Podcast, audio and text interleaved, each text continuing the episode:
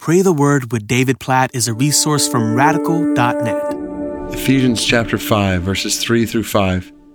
But sexual immorality and all impurity, covetousness, must not even be named among you, as is proper among saints.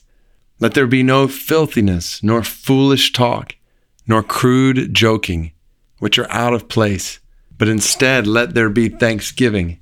For you may be sure of this that everyone who is sexually immoral or impure, or who is covetous, that is, an idolater, has no inheritance in the kingdom of Christ and God.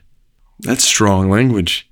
Like just at the very end there, has no inheritance in the kingdom of Christ and God. All these things that were listed before that. So that that just shouts to us, run from all these things before this. They all lead to destruction and death. They're all harmful and hurtful sexual immorality, what the Bible describes as any and all sexual activity outside of the covenant relationship between a husband and a wife in marriage, and impurity and covetousness that's described later is idolatry, like wanting and desiring things in a way that is not glorifying to God, wanting things you don't have, and wanting things you don't have in a way that leads to lack of contentment in God, as if those things could satisfy our soul. If we had that, that's idolatry, the Bible says. And then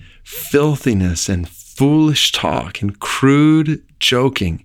Like, let there be none of them, Ephesians 5 4 says. Guard your words, your talk, your jokes and you keep reading on, not just the things you say, but the things you listen to, the things you take in. Like those are out of place, verse 4 says. Instead, this is so interesting. Let there be thanksgiving. Let there be words of gratitude to God, like replace filthiness and foolish talk and crude joking with thanksgiving and praise to God.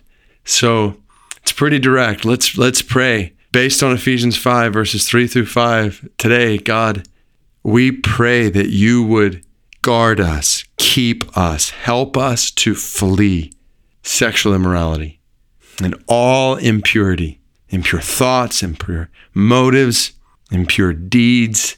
Help us to flee all impurity and covetousness. God, help us to be content in you, to be satisfied in you and your provision in our lives. God, we pray that there would be no filthiness or foolish talk or crude joking from our mouths today or tomorrow and make us sensitive to anything we're saying that goes anywhere close to this, as well as anything we're hearing.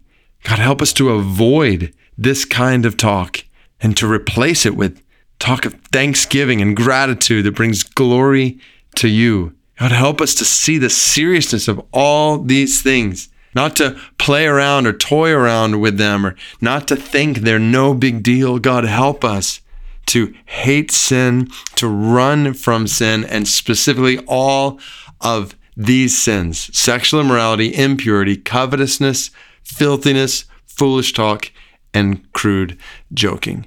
Oh God, make us holy we pray, make us more like Jesus by running from these things and living in the righteousness you've made possible for us in Him.